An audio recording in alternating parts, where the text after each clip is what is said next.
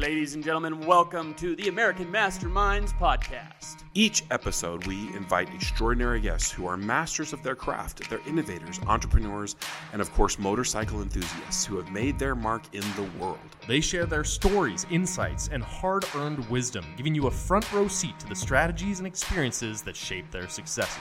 So sit back, grab a drink, and get ready for an exhilarating ride as we dive deep into the minds of these exceptional individuals. Along the way, we'll uncover powerful strategies, gain fresh perspectives, and explore the limitless possibilities of what it takes to be an American mastermind.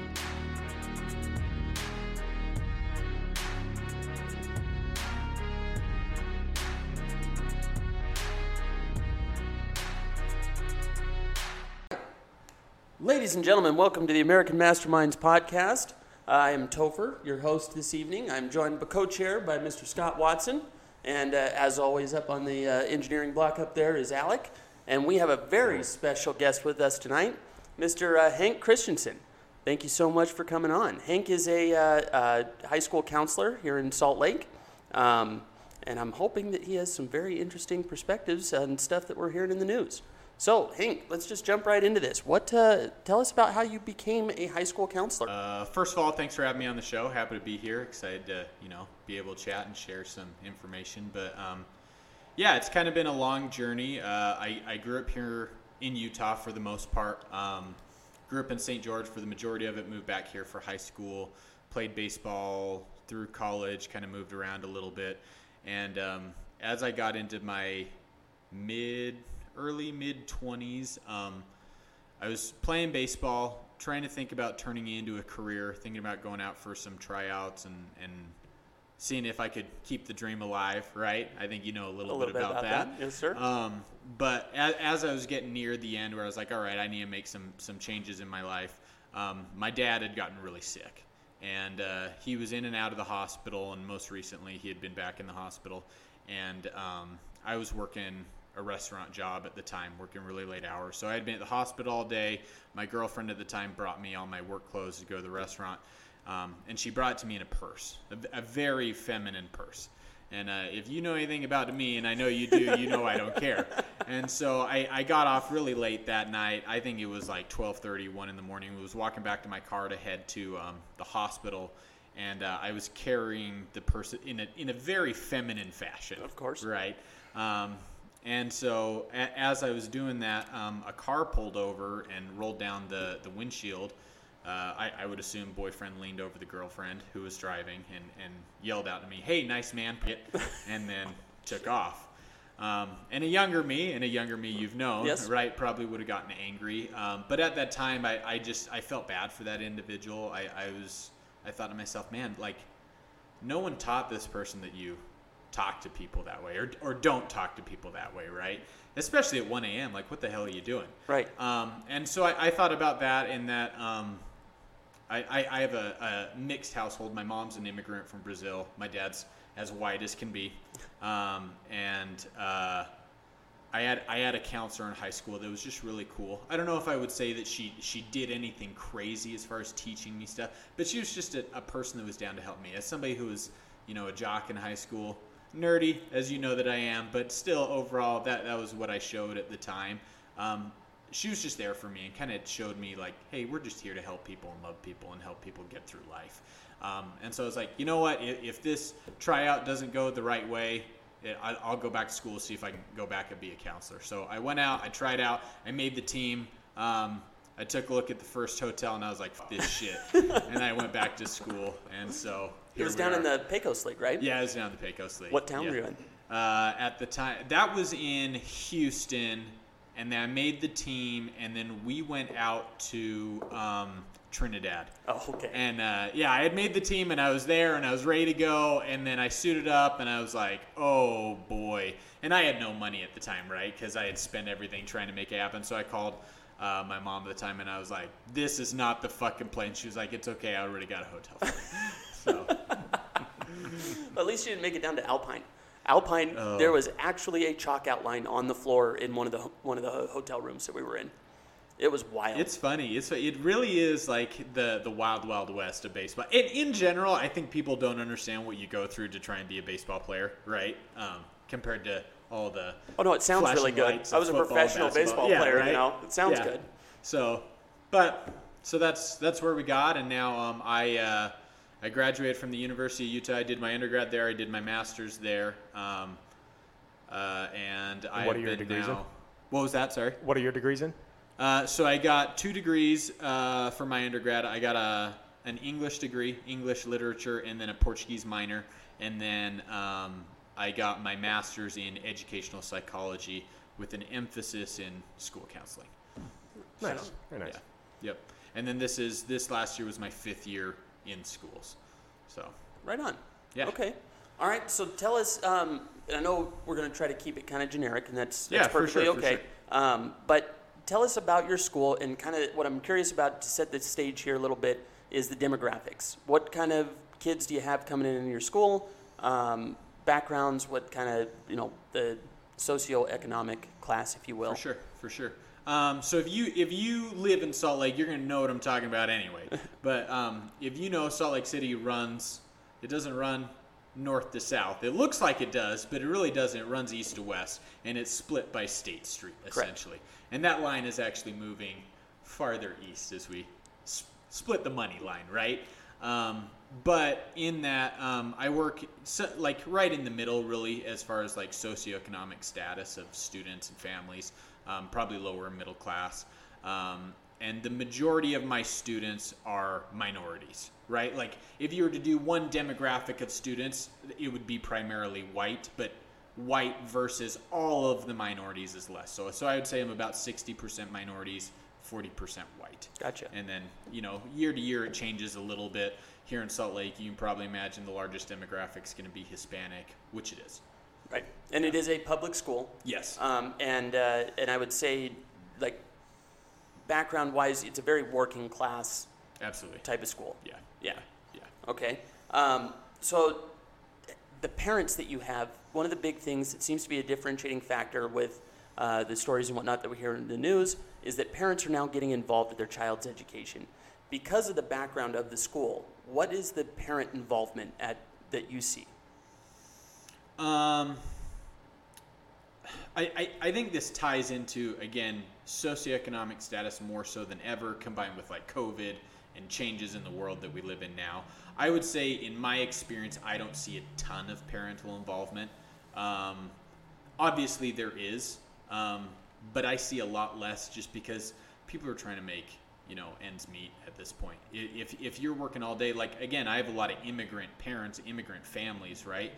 If you're an immigrant, you don't understand the school system here in America. On top of the fact the school system's broken, in, I love working in education. I absolutely do, but it's not a secret that it's not working, right? And so if I'm talking about 60% of my students are minorities, of that solid portion, I don't know the exact number, but solid portion is immigrant. You don't know what's going on. You might not even speak the language. Uh, how, how are you going to get involved, Right, right? right. And and especially like we we now have this new grade quote unquote new grading system called PBL, which is grading students on a scale from uh, zero to four instead of the A to F scale. But the final grade is still an A to F scale. So explain Right. that. Explain that. So they get. How does that work? So it's a, it's essentially like zero is you didn't fucking turn it in. One is you put your name on it. Four is you crushed it.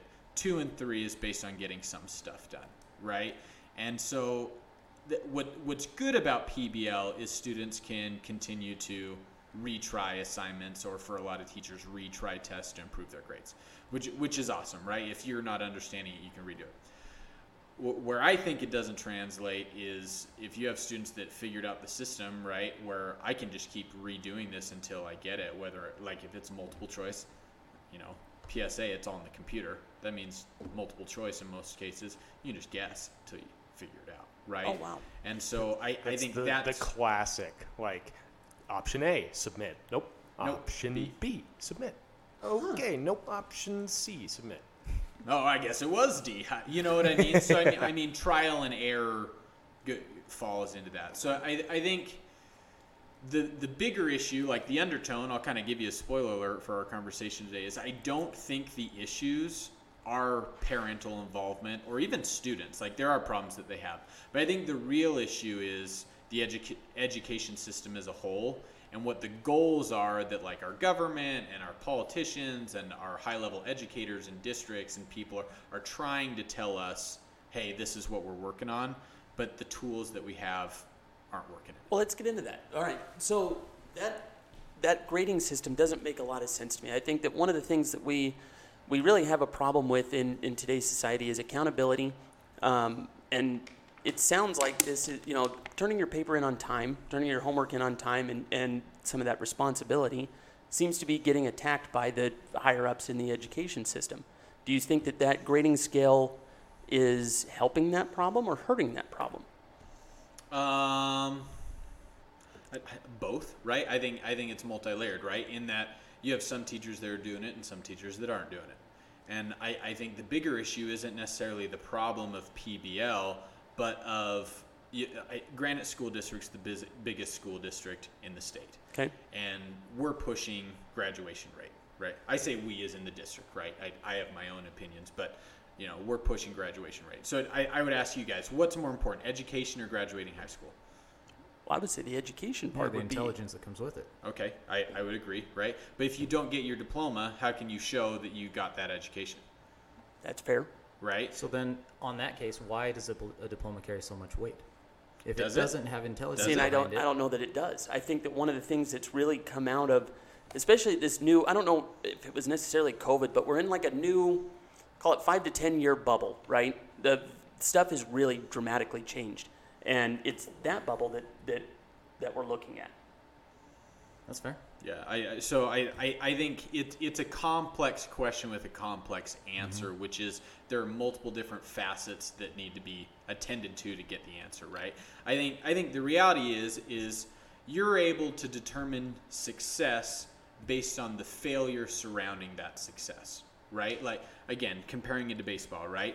The average hitter that is really good is hitting about 250. They're not 300. You're on. We got 10 guys as of today hitting 300 in the pros, right? Right. So the new standard's 250, hitting about 25, 30 bombs. How many bombs did Aaron Judge hit last year? You're gonna have to tell us 62. 62. Right? That's insane. Not just because that number is insane, but because everyone else around him is not doing that, right? When you compare that to like the education system, right? If everybody's getting a diploma, which we're saying that it carries weight, like Scott said, which it should, but if everybody gets one, what's it worth? So I, I think you know, kind of answer my own question. I, high school diploma does have weight because there, I, most generic jobs that you're going to want to get requires high school diploma. If you want to continue on education, you didn't get your diploma, you got to go get a GED. Like you need it. But I, I think the reality is is that we're now like globally, right? We're waiting this week to hear if student loan forgiveness is going to come through. Right. Right. I, I don't think I need to go into detail about my feelings one way or another on that. But the fact is, student loans right now at the collegiate level are at an 8% interest rate. That means if you want to become a dentist or a doctor, right, which used to be like the go to job to make money, not worry about yourself, you're going to have to spend at least a million dollars with compounding interest until the day you die and not pay it back. So the, the world that we live in now is telling us you should go to high school and you should get a diploma, but education doesn't matter. And even if you think it matters, you're a dumbass for going to college because it's too expensive. Right? Like you hop on any forum anywhere, everybody's saying you're you're a fucking idiot if you go to go to college. I think it's the Gary V effect. Yeah, exactly. Right? But the inverse is, right? Like no no matter what, the the most money you're gonna make is gonna be business, right? That's in part why we're doing this, right? Right. We got business, right?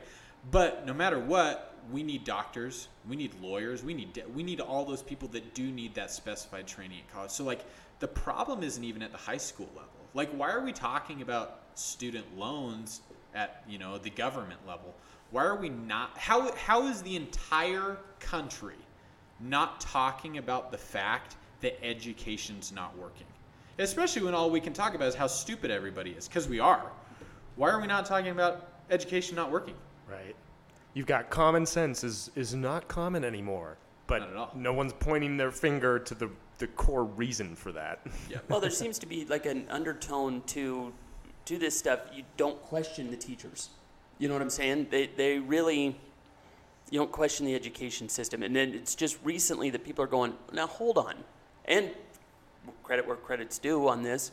Um, I think in large part the reason people are actually finally paying attention to it, and maybe some good will come of this, is the trans movement and the stuff that they're that they're showing in elementary schools allegedly across the country. Sure. You know what I'm saying? Yeah. So I think a lot of people are paying attention. There's there's certainly, you know, I don't know that anybody 10 years ago could tell you who's on the school board, and it seems like that's a common thing that people are talking about now. For sure. I would agree with that. So speaking of that, let's segue to that. What uh, in local politics and whatnot on the school board in, in Salt Lake? What are you seeing and the, and the changes and whatnot that are coming down the pipe right now? Um, is it helping or hurting the, the population?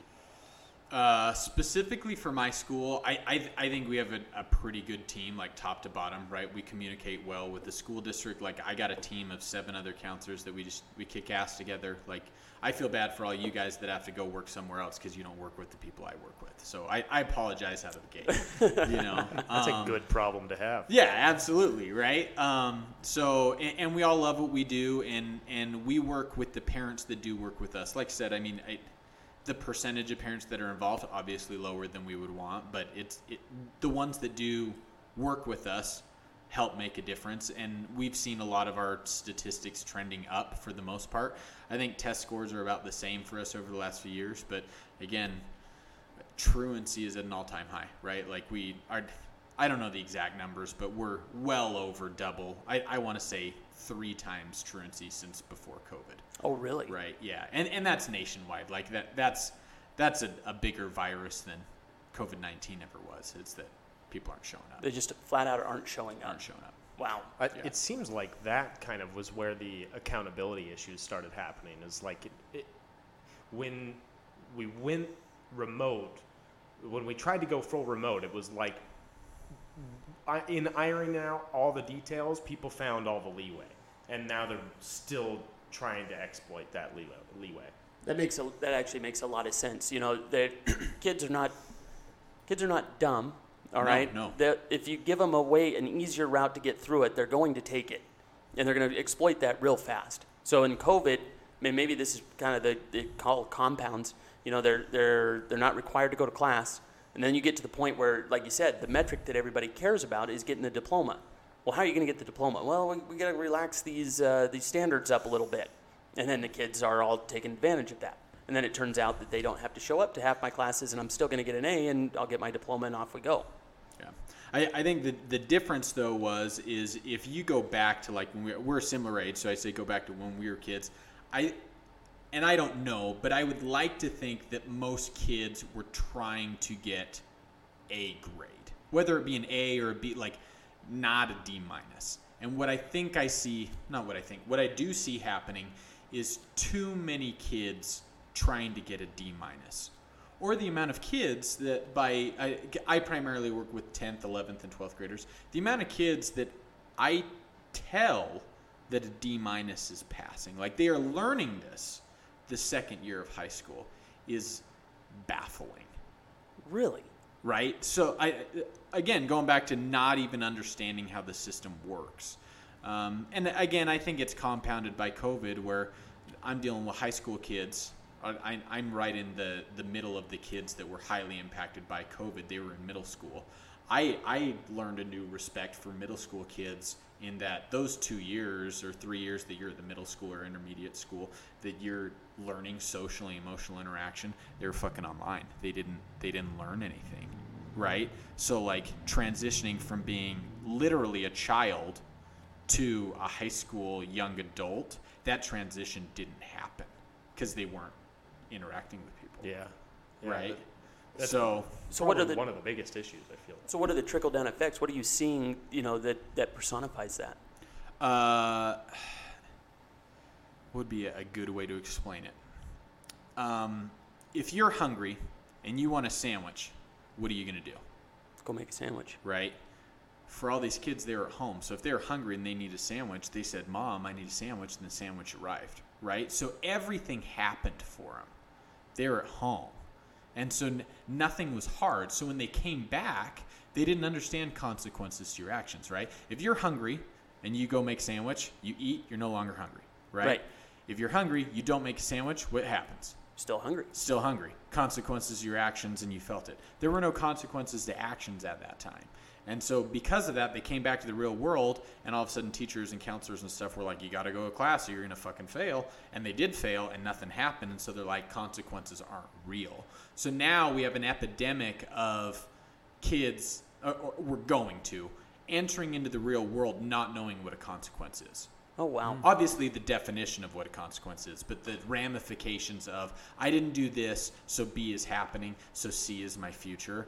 They don't understand B, so C is like a foreign language to them. They, they can't even begin to comprehend it. So if I don't show up to class, I don't turn in my homework. I'm not going to go to college. I'm not. They're, they're not connecting the dots all the way through. Yeah. And and tying in with that, like the going to college part, I, I think that is at least for our kids, we don't pound that into their brains as much as like like if you were at other, I, I mean, let's be honest, whiter high schools in Salt Lake City, we're talking about college, right? Right. A lot of my kids, I'm talking about trade schools, not because they can't go to college, but because uh, I just talked about compounding interest, right? Like, why spend so much time to go be a doctor if I can help train you with a great welding teacher, which we do have at my school, to go be a welder? At 18 and six months, you're making twice as much as I am. Why the fuck would we talk about college? Right. Actually, there's, this has been proven over and over again. College, unless you're there for a purpose, doctor, lawyer, something that, that has to have the piece of paper, counselor, something like that, the trade schools, they're making more money. Especially right now when they're, when they're not, the the numbers are down. We need welders. I don't care Facts. what's going on in the, Yeah. in the country or anything. We need welders. Actually funny you mentioned that. I think that's where my brother has picked up his, uh, he's now hiring from one of the high schools Is directly. It, it, uh, it, your school has a, it's like a big deal. Yeah, it's a big deal. It's a big Yeah. deal at our school. So I would imagine he's probably talking to my guy. Yeah, no, I think that's exactly who he is. Yeah. Um, and he's he's loving it. He's got one kid. His name's uh, shout out to Jackson. Um, he Yeah. came in straight from the program, and uh, I guess he's a whiz with numbers and whatnot, and he's picked it up just like that. Then he's got two others that are kind of alternating. He's going to have constant interns. He's talked to the whoever the the teacher is doing that. Um, seems like a really good program they've got out there. Yeah, it's awesome. Oh, which again, it's what we're talking about. Why aren't we doing this nationwide, right? For all things, why aren't we doing it for healthcare, right? Like, Well, I don't know. Specifically to the trade schools, it, how much more data? There's other countries. So we've got a couple problems. Number one, in, in the United States, kids, if you ask them what do they want to be, your average, the number one response for kids uh, in the United States is a YouTube star. If you go to China and India, it's engineers or astronauts.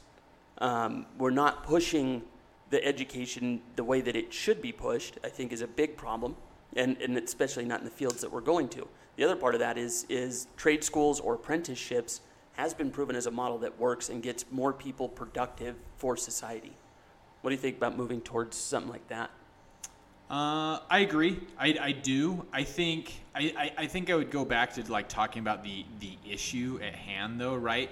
Is that it, it's an environmental thought process issue, right? When we're talking about like uh, overseas wanting to be engineers or astronauts, right? That is highly valued in that society. In our society, what is highly valued, Entertainment? Yeah, entertainment. right? Like the goal. What goal. are we like- doing right now? yeah, right. like, like the the goal is to make money doing something that you like. Like, luck, luckily for me, I get to help people and enjoy it and goof off sometimes. Maybe help some kids and then get paid and then be done at three o'clock. Right. Like, I again shout out to anybody that wants to be a school counselor. It's the job of jobs. Right. like, but I I think the reality is is about goal setting. Right. And I. I, I think like something that I work with with my own kids is a competitive mindset right? And again, you get that from Yep. sports. I think pushing sports on kids has a lot of negative connotations that comes with it, but I think there's a competitive mindset when we talk about some overseas societies, whereas we don't have a competitive mindset. And we're, we're not pushing our kids to try and be successful because they're good at something. We're trying to push kids to quote unquote be successful by getting the dollar sign, right? I would take it one step further. I think that the big thing that people try to push in the United States is um, they want to be happy, whereas other cultures that are, are the t- main thing they're chasing is pride. You bring pride to your family. You bring pride to your name. You, Sure. you, you have a you know you're proud of what you're doing. Being happy is kind of a uh, honestly it's a misnomer because being happy means that you can go have that other piece of cake. and you probably shouldn't eat that cake.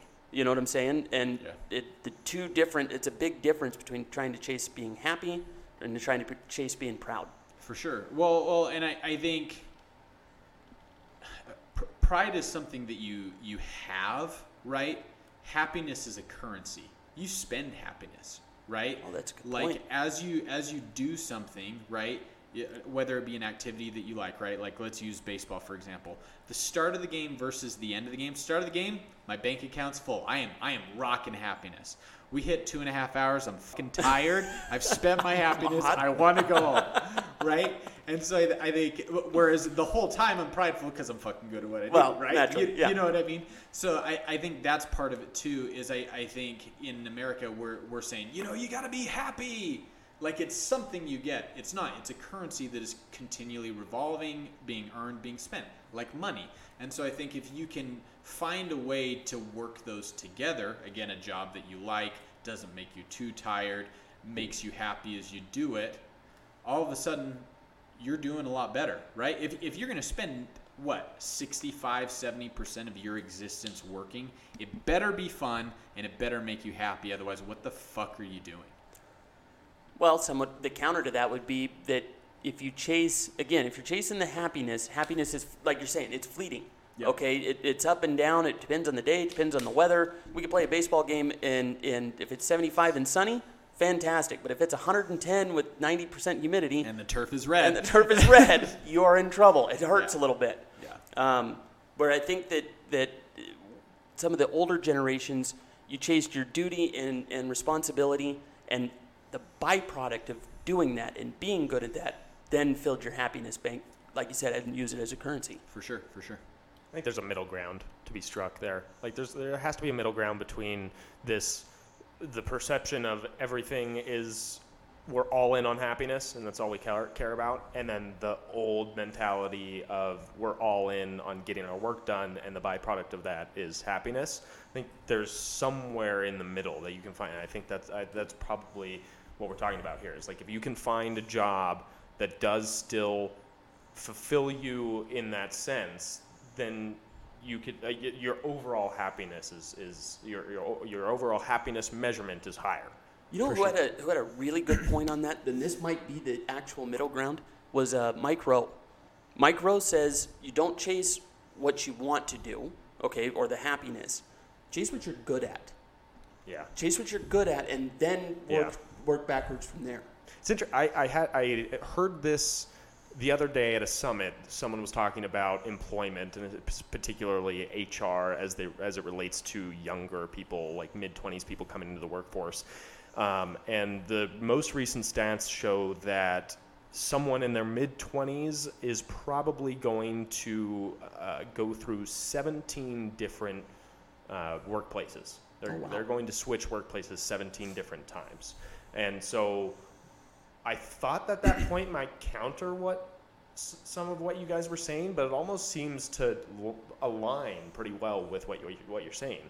That you've got these people who have been told that the value they're chasing out of their work is the dollar sign, and so they're going to continually try to find that higher dollar sign, and the way that they keep getting reaffirmed to do so is to keep changing jobs and just move vertically as opposed to laterally like you would have done 20 years ago if you changed jobs you wouldn't have seen a vertical shift from someone coming out of a job into another one whereas now that's almost consistently what happens That's a very interesting point. Yeah. Yeah. Huh. Let me ask the- you this, Hank. Yeah, As, yeah. Uh, so we're we're on the subject. You're an educational professional. yeah If you could give one piece of advice to parents that are just putting their kids into this education system that is so flawed, what can they do to combat that at home to better prepare their kids for the consequences that life is going to throw at them, rather than sugarcoating and putting training wheels on everything? What can we as parents do to make sure that our kids are they're they're taught by the education system, but their intelligence won't come from there. They may be a good test taker, but that's not going to generate intelligence. What advice would you have for parents? that's a great question It's a great question. Um, I, I think I, I, I would compare it to exercise, right? Um, if, if you want a six pack, right, you're not going to get it in one day. You're going to go to the gym over time. You're going to eat right. You're going to do multiple things, and you're going to do a little bit every single day. I, I would urge parents to give 10 minutes of dedicated attention to how is your kid doing. And in detail, what I would be, I would say is like checking test scores online, checking what assignments are missing, knowing what their student's schedule is. Uh, This is all levels of education, right? I think the thing that is mind blowing to me is all of parents come in, uh, good student or bad student, but uh, let me let me rephrase that. Not good or bad student but excelling student versus struggling student. And um, we'll pull up a student's attendance and it'll be fucking miserable. And the parents will be like i didn't know. How the fuck did you not know? Seconded, how? how do you not know right? Like e- even in a lot of times we, we get responses that are like well i'm not getting the phone calls. I'm not i'm going to compare this to a dog right if your dog takes a shit in the living room you can know right you, you know You know, yeah. your kid not attending class is your dog taking a shit in the living room you should have fucking known if you didn't know Yeah, that makes Yeah. sense. Yeah. That makes sense. That, I mean, you can make an argument there that that's uh, not. It, it, I have a hard time with this because society does not allow for this. But that was the big difference when mom stayed home, is that they were kind of in, in tune with what was going on when someone was home when right? some anybody Yeah. was home. Yeah, yeah Ten minutes a day isn't a big ask. That that's that blows my mind that your recommendation is as simple as ten minutes. Because I have kids at home. I don't know that they go more than five minutes without me seeing what they're doing, trying to teach them something. Yeah. My uh, my four year old can do math. The education system isn't going to teach a kid in kindergarten to do math. That's that doesn't exist. No. But if you spend time with your kids, you can mold them to not have to face the challenges that you did. Our education system isn't for that. They're to turn over the the graduation rate so that they get more funding so that they can keep doing their business. Yeah. Schools are not there to teach our kids to be successful in life. They're simply there to make money and we as, as parents, we're the ones that need to correct that. So your take on that was it's it's good to hear because Yeah, parents sure. we just don't know. We don't have anywhere to plug into and say I'm going to learn about the education system because this is what I want to do today. Uh, I, I think it, it doesn't take very much time or knowledge to know something's wrong, right? Like like if you're sick, right, and you wake up in the morning, you, you know pretty quick something's off, right? That's why I say 10 minutes a day because if something is wrong, that little time every single day is going to be like, okay, I'm seeing something's wrong. And then there there are so many people at the education uh, in the education system at ground level that is there to help, right? I agree with you. Like the education system is a glorified babysitting service that is there to make money. It's contracted with the government, but it's a fucking business. But the people, the majority of the people that are teachers, counselors, educators, principals, they want to make a difference. they are there to help to make a difference, right? Like my goal is to help people, hundred percent, right? And and I all growing up, I remember being told by you know my my parents, my you know society, my community, everybody was like, "Don't go into education; it's a bad bet." Here's the deal. Here's my little plug for education. You get health care. You're never gonna fucking lose your job unless you do something really, really, really bad. And I'm happy, right? I feel bad for. T- I have a lot of coworkers, teachers that are unhappy. Topher, you known me for a lot of years. I don't. I don't know all your friends, but I don't know how many people you know that are happier than no, I I would agree with that 100%. understanding that happiness is a currency, right? And so I, I think there are so many things that we can do with our lives that make us happy, revolving currency, that as a parent, just put in the minimum effort, which is 10 minutes a day, and it is going to blow your mind how much that helps your mental health, let alone your kids.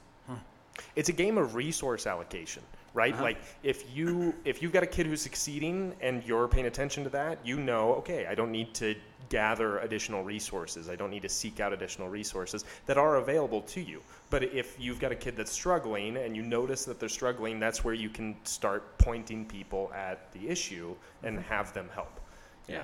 Yeah also as a state employee hank you and i we're vibing really hard right now Are we? Are we? What do you do? What, what is it that you do? uh, so I work in the correctional industry, and so Okay. a lot of the same issues that get brought up over and over and over again in, in education, same problems that we deal with with incarcerated individuals. Yeah, Yeah, it's absolutely. interesting. well, then we'll get a drink after this, and Let's we'll do be great. I love it. Love it.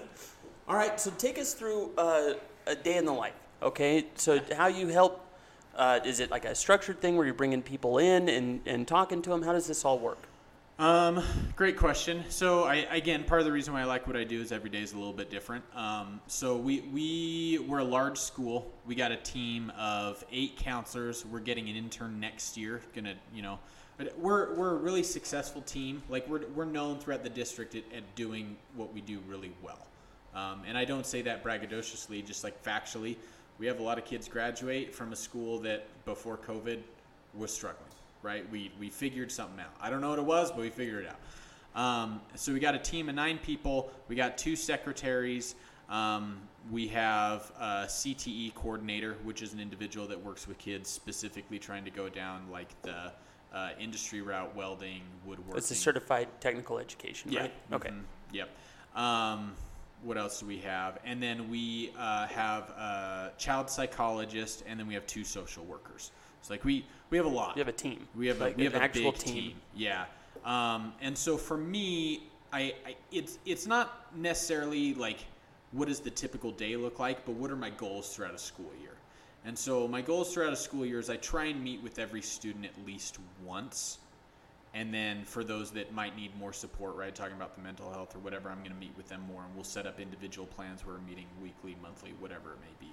Um, and I'm trying to get through information such as how are we on track to graduation? Are we attending classes? Are we learning?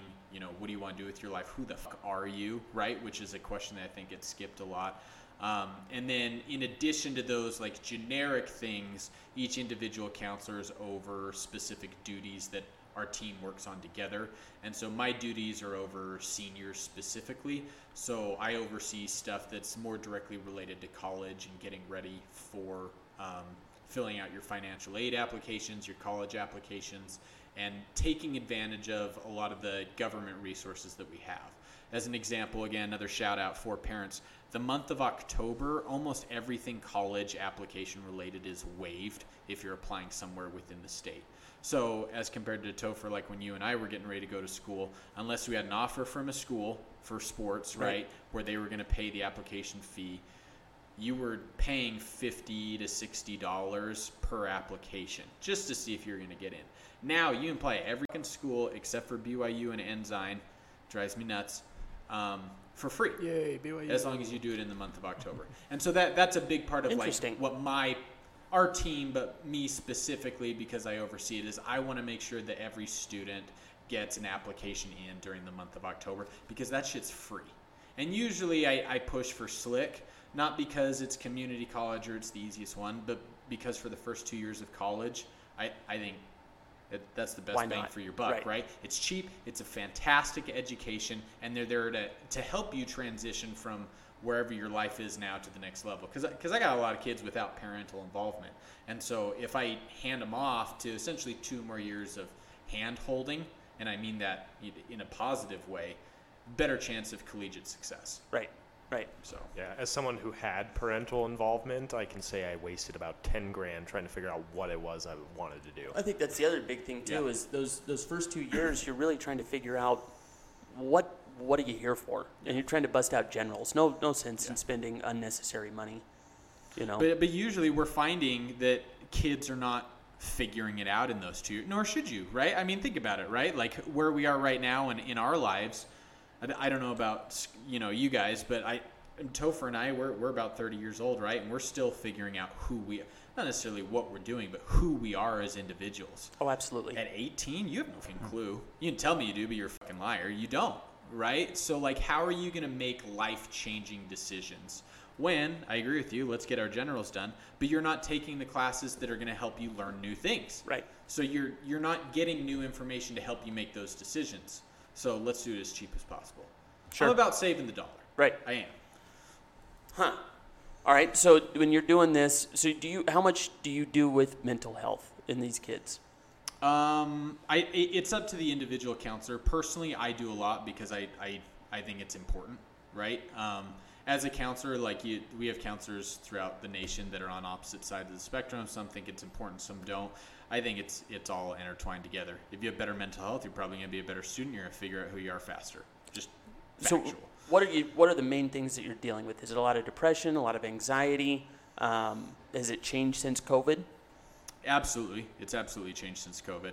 Um, I think Uh, depression, anxiety, and I, I'm gonna put in air quotes ADHD are the three that I deal with the most. And I put ADHD in air quotes because there's a lot of self-diagnosis for ADHD from parents or from students saying, "Oh, I have this," um, which I bet you do. Is after all the time we spend on you know computers and iPads and phones and stuff, I'm sure you do. But that one, that one can't be the reason why you're not finding success Right. like if that's going on you, you're dealing with that and we're, we need to find ways to deal with that but that ain't going to go away right anxiety and depression we can we can kind of combat a little bit I, I mean i guess all three of them you can but like there's just a, a lot of bullshit around adhd Well, it, um, it seems to be kind of a cop out yeah uh, from working hard. Yeah. You know, it, it, oh, I can't, I can't, I can't focus on this. You know, and then then dismiss it. Yeah no i agree i think yeah Well, I was just gonna say, I feel like it, maybe sometimes a cop out, but also maybe sometimes just like you need to point that person in a different direction. Like the way that we're going to see someone without ADHD succeed is going to look different for someone that does have ADHD, especially like severe ADHD. Um, just to like kind of pad again, hedge against, you know, I'm I not, I'm wouldn't, I wouldn't dismissing it. necessarily say that it's always a cop out. It's not a. It's not a. It, there's a style in how you use it because as of someone, I am right there with you. Okay. I, I struggle with Yeah. this. Uh, in college, in high school and whatnot, I didn't get diagnosed until after college. Um, it was actually in pro ball that I was like, oh, and this makes it is. sense. How about Hey. that? Um, but I had come up with all these different mechanisms and systems. Like I couldn't just sit down and write a paper. All right, it was absolutely impossible for me to just sit down, start at the top, write a paper. I'd write over here, here, here, here, and I had this like system of how I'd have to organize it in my head to make it and then churn it all out. A paper that would take, you know, two-page paper would take somebody two hours, you know, to pump out mm-hmm. would probably take me closer to four or five. It got done every time because I was dedicated in doing it, but it was actually a struggle to do it. I'm mm. not discrediting it as a like an, it's an actual thing. So I see what you're saying. It's it's more. It's not that there are people who legitimately have it who are then using it as an excuse, but it's more like, oh, it's just, just so predominant or so prevalent now in our society that it, everyone can throw it out there. Oh, I've got ADHD. Well, but why." then it's it's like the example I just gave you. I had that, never diagnosed because I didn't believe that I could possibly have anything like that wrong. I got Right. straight A's through everything. I, I did it all, um, and I worked through it. But oh no, you switch back and then like I I got on some medication and went back and wrote a paper. But after pro ball, I went back to school and was like, done, paper done. Oh, th- this is not a big deal at all. Well, I, I think I think for me the thing that's most important with what you said was when you were talking about the time frame of getting it done. You know, somebody takes two hours, took me longer, but it's but it still got done. It still got done. I, I think that that's that's where I think maybe I I was not as clear uh, as far as like the bullshit factor is the ADHD is being used as an example or a reason as to why I don't need to do this thing, right? Right. Like, Right. like as far as like, what do I spend a lot of my time doing? When I do meet with parents, a lot, like a big portion of it is them coming in saying, "This is wrong with my child. We need to find out how you can help them." Whereas the reality is, is they're going to be dealing with what if if it's real. And sometimes it's not, but if it is real, they're going to deal with this forever, right? Right. Your ADHD didn't go away. No. You find you found out how to deal with it, whether it be medication or hobbies or happiness or whatever. You found a way to deal with it.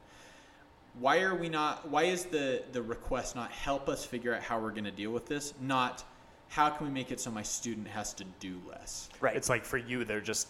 It's like showing up at the mechanic with your, Yeah. with a broken car. It's like, please fix it. Fucking fix yeah, it. exactly. Right? It's fucking ridiculous. This is your kid. How much is it going to cost me? You know, like. it's- How much do I really need to switch out the rotors? Right? Like, it doesn't work that way. No, that's a good point. The other thing I think that, that factors into this, um, it, it, stuff that we did, it, it just doesn't seem that long ago, but go outside and run around for a, a little bit and see how much that helps. Yeah. You know, and, and that seems to be something, I know that there was a trend, I don't know if it's still going on, but PE was getting cut all over the place. Is that Yeah. still? Uh, not here. We, I mean, there's state regulations, but I we're trying to find loopholes, and by we I mean parents and students, right? So I, I think yes, in in certain ways, it's trying to get cut. And I think, but that's that's also one of the ways that I have to combat my ADHD. Mm-hmm. You know, you have to stay active, you have to stay moving, and if you get a little physical exercise, get the blood moving, it does help your brain work a lot better. Yeah. No, I agree. Absolutely. I mean, I, I compared to the human body, right? How many organs do we have? Rhetorical question, a fuck ton, right? And you need to make sure that, I was like, oh, I was like, oh, Alex, hurry up. but they, they, they all work together, right? So that the, the whole organism can function, right? That, that's how we're supposed to function as a human being out in the world, right? In order to learn and evolve and grow, you know, you have to physically move your body. You got to keep receiving information. You need to go to work. You need to sleep.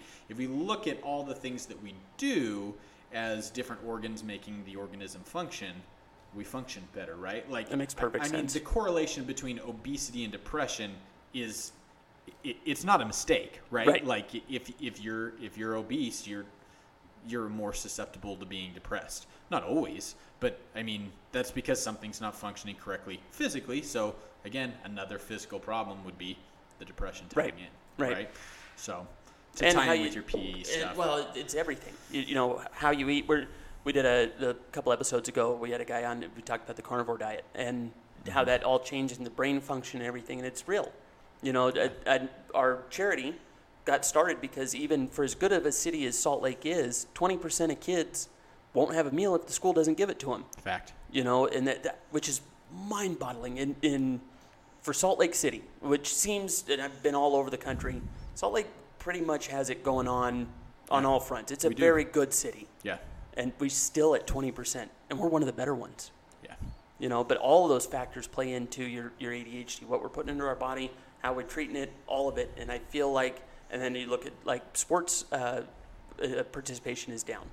Um, it's kind of like all of these things did matter. Like you said, it's the mix and all the organs working together that make the, the, the body function. Yeah. And it, I think it's something that's getting lost. Speaking of uh, um, drugs and whatnot, do you deal with a lot of uh, substance abuse? Um, we, yes, we do. Um, I we have great uh, SROs, student resource officers, um, and a lot of the times when we get into the drug stuff, it gets handed off, um, and so they deal with it there. Um, but we do have a lot of drugs. We do have some gang involvement. Like like we got all those things going on. I would say me personally, I don't deal with it as much, just because a lot of the times those are the kids that aren't even in the building, right? Like Right. again, you go back 10, 20 years ago, those kids were still going to, to class, right? Like I, I, I love movie quotes. I love pop culture. You think about like Biff Tannen from Back to the Future, right? Guy was a fucking asshole, but he was in class, Right. Right? The fucking assholes are not in class, you know. So the the higher level stuff is just it, it's not in the building because the kids aren't there. Do you, what do you think? Do you think they're ever going to come back? Uh, they do eventually. Like usually, usually parents find out and they're like, "Yo, my kid hasn't been here." Like it, it it's a lot of, it, it's a lot of like playing catch up. I think for a lot of families, right, that that are in that deep shit is like, "Oh, I wasn't watching this part of the world, so I need to go do the or this part of my life, so I need to go do this to cover up." Um, but I really think overall it's a pretty small percentage. I really, I really don't think drugs are are that big of an issue compared to all the other stuff that is compounding kids that should have been being successful now are not because of all the different things going on in the world, right? The kids that are like gang affiliated and doing drugs and that that's a small percentage that is always going to be there no matter how many resources are there. But I think what we're seeing is the average student the C, D, you know, B, C, D kid is now dropping down to the F dropout range, which that should definitely not be a thing. And, and you know, going back to what you were saying, resource allocation, right? If I can save 10 kids in the middle over one kid that I can't even fucking find, that's a no brainer, right. right? Pop culture, Avengers, right? You can't fucking save all of them, Cap, right? You can't. So let's save as many as we can. Hmm. What can parents do to help you with that? So we've talked about okay, 10 minutes. You can identify in that 10 minutes there's a problem, but that's not going to give you time to fix it. So do the parents reach out to the school? Do the parents because Yeah, if, do if that. they're if they're not already talking to their kid and their kid's not bringing the problems to them, the communications line aren't there. They've got to forge a new communication line. Is the school the best resource for them to get started? Because they got to start somewhere. Absolutely, absolutely. I think. I mean, I, I, I would compare it to like you, you have a, a young child at home. They get an ear infection. Are you going to treat that? Well, I'm not supposed to, but you know. but maybe. go to the but doctor. but you know where you're going to go to the doctor, right? I mean, go somewhere. Go if if you don't know, go find someone who might. Even if they don't have the answer, like go somewhere. Like if I, as a school counselor, if I don't have the answer for you, I'm going to try and send you where we can get help. Because again, the the go, I, I can't solve all your issues, right? I a kid could leave high school in perfect condition you know, hmm. air quotes, right? Perfect condition. But they still got the rest of their life where shitty things are going to happen. So as a parent, involvement, trying to find the answer, because that's what you're teaching your kids too, right? Like as you're going through life, you're going to encounter adversity. You got to deal with it. Let's help parent. Let's help our kids do that as parents by showing them what to do when you don't know. I don't know is a fine answer. You just got to do something with I don't know. You can't I don't know and then quit. Well, that's the back half. That's your big deal, Scott. I don't know, but but But let's go find the answer. yeah, I think that circles back around to the topic at the very beginning of the show where you guys were talking about parental involvement and how it relates to income. And, and I think that's uh, it's interesting. You'll always get, or at least from what I perceive, you're always going to get a higher level of parental involvement at a higher socioeconomic status. And so I think the hard part for a lot of parents is trying to find a way or trying to find their level of input, how much they can input. And sometimes it feels like a lot, especially if you've got both parents working jobs, all that sort of stuff. But I think it's just about making a concerted effort to put some, like, to do something, whether Yeah. it's whether it's signing your kid up for tutoring because you can afford that and being really involved with it because you can get time off work it's great or just going to a counselor at your school and just saying hey you know i'm i'm resource limited as a parent Right. what can you do to help me with that Right. yeah, yeah, Absolutely. I know we can edit this out in post, so I'm just gonna be frank. That's fucking shit. Parents, not not your comment, just the overall Oh, concept. Sorry. Yeah. the parents not being involved with their kids is shit. If Yeah. that's their cop out excuse, whether it's work or whatever, if the parent is a shitty person, it's not the kid's fault. Yep. It's on the Yeah. parents to provide a better life than they had. sure. And it pisses me off so bad when I hear someone say, "Oh, I don't have time." You. That's a lot your of it's a kid. pride thing It's Yeah. it's absolutely ridiculous. Let me let me give you the other side of it. Don't cut it out because I think this is an important part of the conversation though because it's a, it's all intertwined and it's a societal issue, right? Ha, I mean, we, we can debate on it, but man's been on the planet a long time, right? No matter what religion you are or aren't part of, you are told you need to find a partner, you got to make kids, right? Right. That's pretty standard procedure, right? Plus, it's fun to do. Right? it, it is fun to do. If they know what they're doing, it's fun to do. Bends. Sometimes it burns. Right? No. Everybody? oh dear and catcher and pitcher That was close. Taking a drink.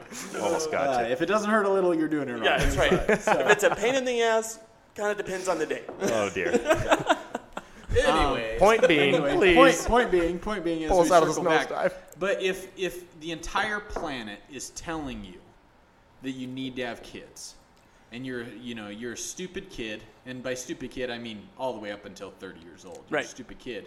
You know you get married or you don't, or you you have a kid, and then you're like, oh shit, this is not what I wanted to do. It, it, it's not entirely their fault yeah that they're not attending to their children.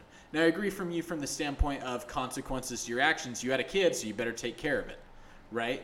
But the average the average human being on the planet is not doing well. Like think about it. The even in America, like the average person doesn't own their own home. They don't have a 401k. Right. They, they're not they're not doing well enough to even give a shit about what is going on on the the larger scale, right?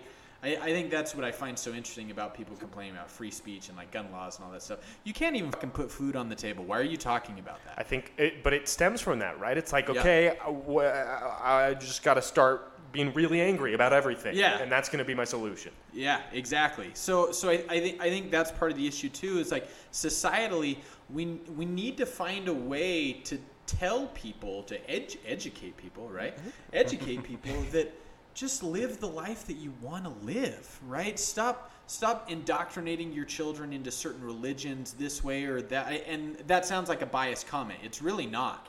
It's just show your children that they can be whatever fuck that they want to be and no one actually cares like you're, uh, whether whether you're LGBTQ or not, or gay or not, or straight or whatever, like statistically, no one gives a fuck. Yep. So why are we telling people that it matters? Just go live your life.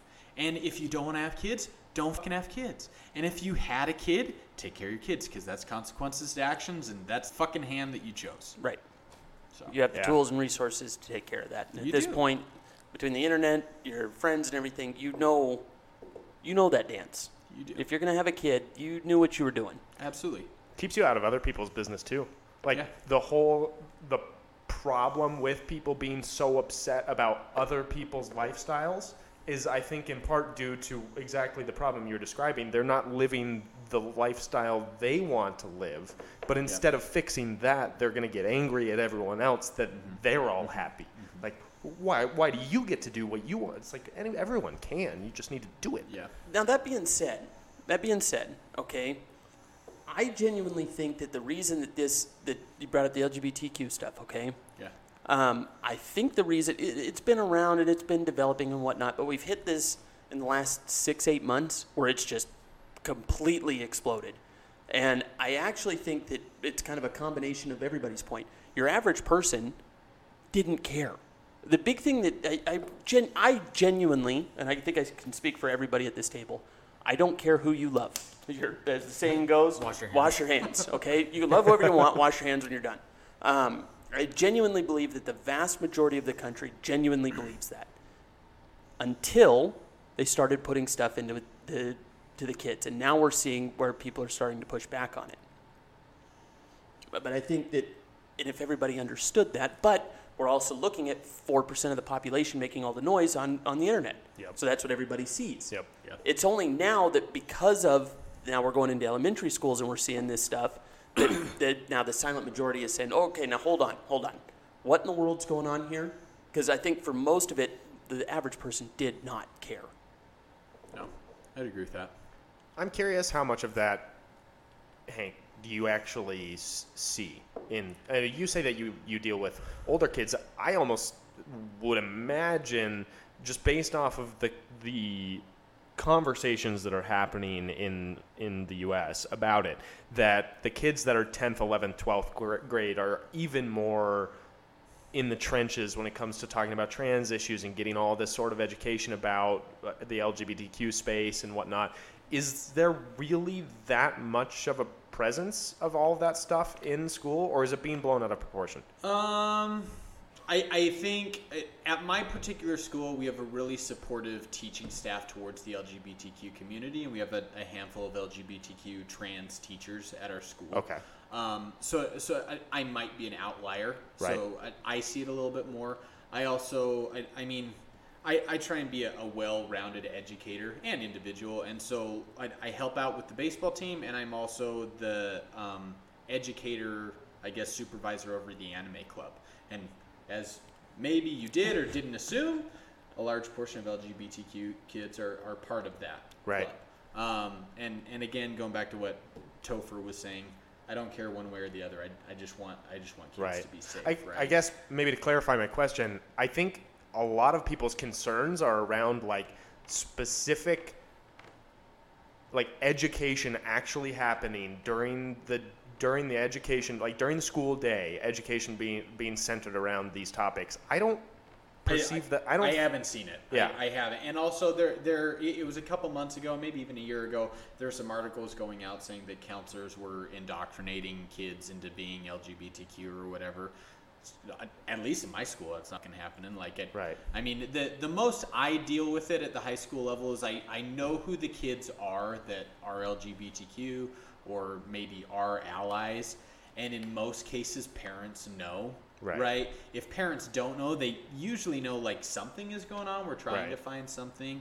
I mean, I, I think my my 14 year old at home is LGBTQ. Like they're trying to figure out who they are, right? Right. I mean, I, I think the conversation needs to transition from like being LGBTQ is good or bad, which I feel like is what the conversation. At least that's what it sounds like. Like if it's good or bad to be on one side or the other.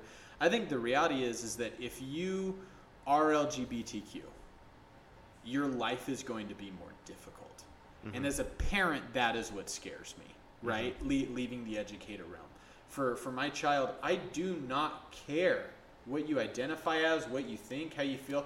I just want you to be okay, but I also want you to understand that by being different, which is what LGBTQ is compared to the the majority, like Topher was saying, your life's going to be more di- it, factually, right? Right. People are going to single you out. You're going to have more awkward conversations. You may not get hired because of it, and you may not even have ground to like show that you should have been hired, right? Like it just inherently, we know your life is going to be harder, and that scares me.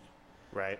I'm pro it. I'm all aboard. Be whatever you want to be, but please understand that you're going to encounter some adversity that you wouldn't otherwise. I I had the exact same conversation with my parents when I started looking at getting tattoos.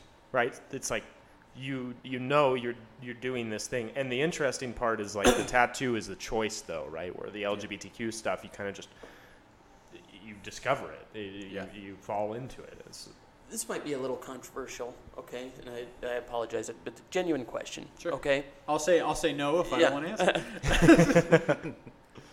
Is that that whole premise? Is that on the uh, what premise? GL? Okay, so the gay and lesbian, I Uh-huh. think in society right now, I don't know that they. It, I feel like what you're talking about is specific to the trans community, because it is more of a. a, a I don't know how else to say this. It is more of a spectacle to look at. I feel like your your average somebody that's that's gay, they, they might dress a little bit better than everybody else, but by and large, you're not going to know anything. We're really talking about what is standing out to people. I, I think culture today, gay and lesbian, nobody even sees it anymore. Is it specific to the trans that you're seeing where this is a true harder road? Um, I, I mean, may, I, I, I- for now, yes. I, I don't need. Maybe we can edit this out, right? As I Yeah. as I compound my answer, I think. let me rewind. No, I would say no because if you are straight, you fall within society's do's and don'ts and assumptions, right? Like even even if you are gay, you're still going to probably be scared to share that information in some circles. Yep. Not everyone on the planet is automatically accepting. It's gotten better, right? Just as I think that's probably what's going to happen with the LGBTQ community because like you're saying, most of the planet does not give a fuck, right? I think I think societally, right? Like if you remove religion, not just Christianity, religion altogether, do we really are we even having this conversation? Who gives Yeah. a fuck? Well, but to counter that, I got two points on that. I think number one, I think that uh, LGB, the next thing that we're going to see is the LGB is going to break away from the TQ plus. Okay, I just I do, and and the LGB is going to turn into that's a societal norm, um, where then we're going to have the other part. The the next aspect of that is I think that the truly, the reason it's getting brought up and it's so at the forefront right now is because they were doing it in elementary schools, and at some point, graphic is graphic. Doing doing what in elementary Uh, schools? the, the, what parents are upset about, and this is, again, I'm going off of news. I don't have kids. I'm just going off of what's in the news. But the, there's books and whatnot talking about how to blow a guy and whatnot, and they're finding them in elementary schools. Now, this is not in this state. We're still pretty called A's and A's. Mormons. The Mormons still run this state, and there, it's not a lot of stuff that's going to sneak through the cracks Also- on that. But Thank you, Mormons. I Yeah. I have such a hard time believing that. Like the preponderance of evidence that you would have to show me to, for me to believe that uh, that there are books in elementary schools teaching elementary school kids. I actually wrote you a list. I went back and looked at all the clips and everything because the, the parts, the ones that I'm taking as is not interviews, it's the ones that of parents at the school board meetings in front of them and they're reading the book that they got from the library at the school that is in there. And I wrote I wrote a handful. Of, it. I left it at the office. Yeah, But I'll have to I'll have to look into that. I just yeah, I have a hard time. Like, what, what's your what, what's your thoughts on that, Hank? I'm curious. I mean, I, I, I would say, you know, h- how many cases is that actually happening? I don't I don't know. I again I, I think, I think that would- subject to. I mean, is it happening? I'm sure it is, man. Crazy shit has happened all the time throughout human history, so I'm sure it is happening. I would stay, still say, you know, uh, we're talking about got to be less than one percent of schools, right? Maybe wrong, but I, I would I- have to I- imagine. Well, it is- nationwide it's I very have much to imagine it's like a It's- few instances, and then every media outlet in the nation is going that that wants that story to be true. They're going to cling on to those few instances. I think it's a few states. I think there's a few states that have gone. California, New York. They've just Hmm. think that's what lost you the want it to plot. be. Maybe, maybe, perhaps. Yeah. And I could be. I, I very well could be biased. And I'm. I'm again. I don't have kids. I don't. Um, I just don't know. I, I would say it hasn't happened in my kid in, at my kid's school, and my 14 year old is is as LGBTQ as it gets. So But let me. you know, to- at, at, a, at a school, at a school, uh, she, the, the my 14 year old is not in my school Right. line, right? Right. They're in another school line, which has a lot of. so you have LGBTQ exposure to your school line, As their well as- school line, yeah. and your child is LGBTQ in a really conservative state. Yes. So I, I mean, I yeah, I, I I'm not seeing it, and uh, the the quote unquote like bullying or negative effects like is coming from pretty hardcore conservative Christian kids, and it's very few and far between. well, it's the Yeah. same. It's Yeah. the same spectrum. It's just on the other end. Yeah. Well, and and, talking- and, yeah. and to be fair, I mean, my, my kid's the one that, that likes to wear rainbows all the time, which I'm all for. I support it. But uh, if if you're gonna share that out, the person that's sharing that out is gonna be the one that's targeted by the kids or people that hate that thing. Well, that's what I was kind of saying by the. Is it just the T? It, it- symbol wise, right? So we've got if you're gay and lesbian, they, if you're dressed in normal, and I'm sorry, that's but it is what it is. If you're dressed in normal, nobody really cares. It's when it gets wild and crazy, and you're, you're dyeing your hair rainbow colors and, and doing that, and making kind of a spectacle out of it. Well, I think hmm. I think think about this too, though, right? You go back to the '80s, we had people wearing mohawks and different colored hair, and and you know that era of human history was like what the Dudes with bell-bottom jeans But now we look back on it and we're platform like, docks. yeah, whatever. So I think I think in retrospect, we're gonna look back and be like, how are we getting mad? As somebody who sees blue hair and I'm like, what are you fucking doing? I think 10 years from now, I'm gonna think to myself, how did that bug me? Yeah. you know but at at the same time i think why can't we just get to a point where it doesn't matter right like even i i want to compare this to racism right because it's a group of individuals attacking or disliking one and vice versa right and you had two different routes that you know the combat on racism went you had martin luther king and you had malcolm x right Right. the angry way of doing it didn't work Right. right I, again, we're still dealing with racism. It's not it's not cured by any stretch. But I think by going about it, trying to go through the right sectors, we created a common ground where over time, the majority of people, I, I would like to think the majority of people don't care if you're black or not. Maybe I'm wrong. And I, I would like to think that the same thing is going to happen with the LGBTQ community. If you are whatever you are, that is awesome. You know, do your thing. I got some friends that are and aren't LGBT. Who gives a fuck? You know, Well, that- why are we fighting? That ties directly to Martin Luther King. Okay, Martin Luther King, what he was asking for transcends the black and white or anything else. It should be the merit of the man. Part two of this, and the, the only reason I give credit to this uh, conversation at all is because if it is circulating in the elementary schools, there does, like, protecting the innocence of the youth should actually be a societal norm. I, I really do believe that. Um, It's not, it's it not, but it should be. uh, but part two of that is welcome to America. Okay, the fact what should bring us all together. I don't care if you want to dress like that. I don't care if you're black, white, orange, green, purple hair, green hair. Doesn't matter. Here, you get to do that. Go try that stuff in Russia. See what happens. Or literally anywhere else on the planet. It should be something that is actually celebrated because we do have freedom here, that you can do what you want to do Yeah. Yeah. just I think the only merit to the argument is is okay, but leave the kids alone. Yeah. Yeah. Yeah, I agree.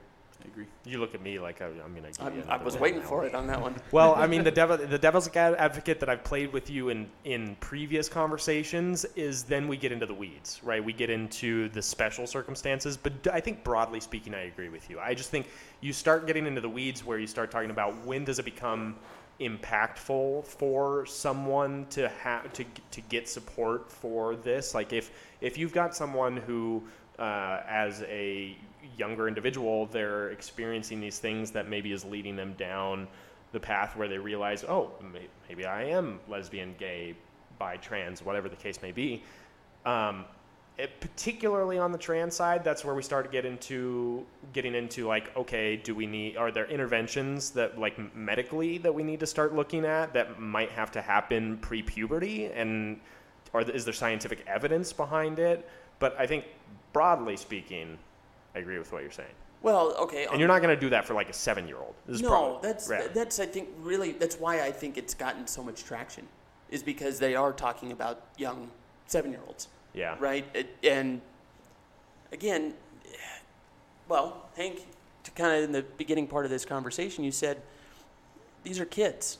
At 18 years old, you're a kid. You don't know what the fuck you want to do, right? You know, really and truly, it's scientifically proven.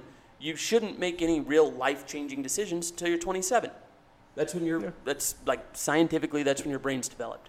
So if you're trying to do the transitioning and stuff at a seven-year-old level, are they really in the capacity to make a decision like that? Because we're talking about life-changing, body-changing Yeah.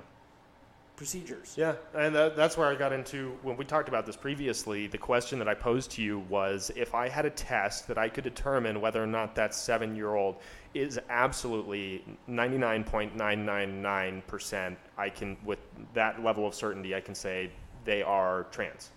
Then all for it. Right.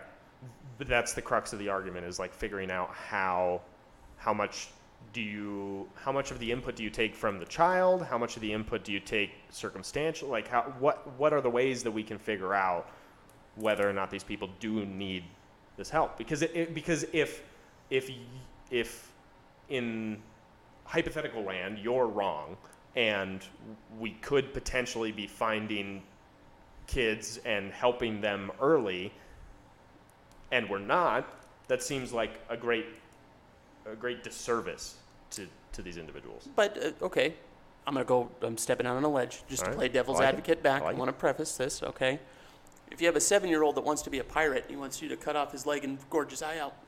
Are you gonna let him do that? yeah that's fair i probably wouldn't Seven-year-olds play pirates. They play cowboys and Indians, or they used to anyway. You know, where Right. where do you actually? Really becomes like okay, take it to a different subject.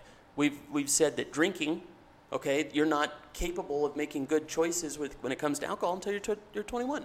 right Why is this? This has far more severe consequences. What if you're wrong and they change their mind? Then what? yeah yeah i don't know that's it's It's a very tricky. yeah it really is is super tr- tricky and also just the the we're in like the infancy infancy of this entire like uh, Uh, of this entire body of information when it comes to all of this stuff that's happening and so it's just so hard to to say one way or another Well, but to bring it back to Hank's point, like if we were to take it, Martin Luther King, if we were to take it as what we should actually prioritize is the merit of the man. And when I say man, I'm not talking men, I'm Human talking being. human beings. It should be merit of the man, okay? And if it is something that you need to transition and do, okay. But what kind of person are you? And is that actually going to make you happier? Are you going to be a productive member of society? I think I, I think I, I want to devil's advocate both of you on this because in part because I don't have the answer. Okay. Right. Yeah, Um, that's- but from the standpoint of like if, if you go overseas, right, suicide is legal, assisted suicide is legal, right? And I think part of the reason why that is is because the feeling of suicidal of suicidality is actually pretty normal. If your life is fucking terrible and you don't want to kill yourself, then we should be worried, right? Like there, there's there's a certain level of sadness that makes sense, right? If everything is going wrong, why would you continually want to be here unless you have a purpose or a reason to want to be here. And I think that is what ties in with all of this, right? At seven years old, I don't think that you know whether you want to be a boy or a girl. I don't. But I do think that at seven years old, I knew I was attracted to only girls, right? I knew that about myself. Right. And I knew that I wasn't suicidal. So if at seven years old, a child can tell us that they are sad or suicidal, or they're attracted to something that isn't quote unquote the norm, we can target that we need to keep an eye on that child. Should we be cutting anything off or sewing anything on? I don't think so because we don't know. Right. But I think we should probably be having some conversations with that with that mm. individual or that child or that Yeah, I- family. To that point, It's a nice middle ground. I Yeah, like that. yeah. Well done. Why do we Why do we need to decide now, right? well, that's that's the biggest I got thing. yeah. tattoos, right? It took me a minute, right? I, I had to figure out what I wanted to put on my body. It took time. Yeah. I loved all three of them. One of them, I'm 50-50 on. That changed, right? you know. So I, I I think that's obviously something so much smaller, but it at seven years old, I don't think you can know what you should do, but I think you can know at seven years old that something is going to be different than the norm. Right. And, uh, I think though that's where I have such a hard time determining the or, or formulating some sort of an answer to my own question when it comes to like if if we are m- missing some if there's some way that we could be helping these kids earlier on and there's some sort of intervention that we could be making earlier on that's the only reason that you would that that Yeah. your statement would then be incorrect is if there's you know a trans person whose life is going to be so much better if we can transition them pre-puberty that's the, at least the argument But right but what would be? Genuine question. What would be better? Say say they are okay. Say that they they it's a full transition, like you said. We have a test. Ninety nine point nine percent. This person is going to be chin. What would be better about doing it before puberty as opposed to letting nature and your because puberty also does other stuff to body development. yeah It's i mean this is where i am not equipped enough for this conversation That's fair. Um, but my understanding of the argument on a very high level um, is puberty does things to the body that are just completely, to your point, completely irreversible. So if you truly have body dysmor- or, or dysmorphia to where you think gender dysmorphia, to where you feel like you are in the wrong gender, then going through puberty for that gender that you feel is the wrong gender for you could be super detrimental. Hmm. It could be, but here, here's here's a d- devil's advocate again as the educator, right? we can't even teach math right. yeah. Why why do we think that our society is going to come Yeah. up with the way to deal with this, right? Oh, like I agree. our education system which has been implemented for ever Yep. can't do it. So I, I mean it's it's not up to these four guys to Yeah. figure out how to deal with this. I, I think what it is is let's be accepting of how people are going to deal with it Yep. as people who have more power than we do make the laws and let's just try and be as good a people as we can. Well, and, oh, and like to that. that. actual point, I think you're exactly right. And it's, this might actually be the argument. What on earth are we doing talking about it in schools anyway? Schools really should be, because I, I know growing up, I don't, if you saw your teacher out in, at the Walmart, right? It was like, what in the world? She, she exists outside of, outside of the school? Okay, it wasn't that long ago. I don't know that this, especially, fairness, you're dealing with enough shit as it is to put this on top, why is the burden coming down on the schools? And the reality is, I don't think it is. I, I think that's propaganda. In my experience, I think that's propaganda. I think that's you know left or right or whoever. Somebody is trying to put this information out there. I think that I think what we should be talking about at a, you know a nationwide level is stop being a f***ing dick and go to class. Yeah. Yeah. Like yeah. your kids go not back- in class. Who gives a fuck what gender they are? Go to class. Well, Go your, go learn something. right? Like you can figure out whatever you are once you're not under my roof. Let's give you the skills to be a successful human being. Yeah. Whatever side that you're on. We don't Yeah. need to cut anything off or sew anything on until later because you can't even count to two. Let's base. Let's master some basics first.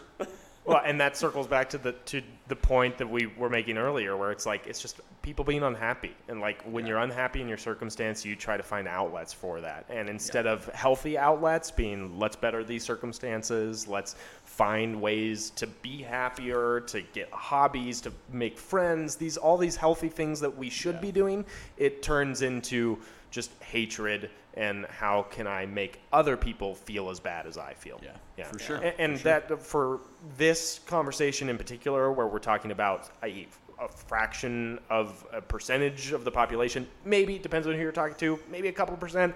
Either way, really, really low ratio there. Like, just let it be. What does it matter? Or, or if it's not, or if it's not, who yeah. cares? Who cares? Yeah. Why? Why? Why? Yeah. Why is this the focus Yeah, exactly. on either side? So many bigger problems that we could be tackling. Yeah. Yeah, like how uh, we should be the greatest country in the world, and we're in the middle of the pack on all measurable math, reading, writing. Yeah. You know. Well, and here's why. Here, uh, let me let me give you an example as to why I, I get heated having the conversation about importance of LGBTQ in schools, yay or nay, is because right now in the state of Utah, I don't know other states, but I know in the state of Utah, we teach calculus-based math. It's it's called secondary math one, two, and three. Tell me how many jobs are going to use calculus-based math? With computers, none. I mean, really, unless you're going into engineering or high levels of science. Yeah, it's only Right. high level STEM. So stuff. why, as a 17-year-old kid, are we are, are we forcing you to take this math class, right? But you don't learn about how to do your taxes. Yeah, Right? that one. Well, no, we we have a class called financial literacy. Well, the IRS which needs to make money doesn't somehow. teach that, right? So so again, and the and these are state regulations. I think I think that is the issue, and it's not it's not that I think people at like higher levels at the at the district level are incompetent or at the state. I don't think that. I think they are competent, educated, you know, well-respected individuals. But I think they're so far removed from what's going on, combined with like Scott, what you were saying with parents that don't don't even know. There are too many people that have no fucking clue what is going on at daycare that we're not trying to fix it Yeah. Right? And I think we had a chance when COVID happened, and it was like, ah, fuck, kids aren't going to be in schools, and then school scrambled, and we were like, we do what we always do, and we fill in the cracks because you guys are all idiots, and we made it work. Everyone was like, oh shit, we can do school online now. We actually can't. We just made it look like we could because Yep. you're all idiots, you know. And so now we came back, and we got a percentage of parents that were like, "My kids did great on online," and we were like, "That's because your teacher just gave you ones." Uh. Oh man. No, any any real improvements that can be made to everything we've talked about, they start at home.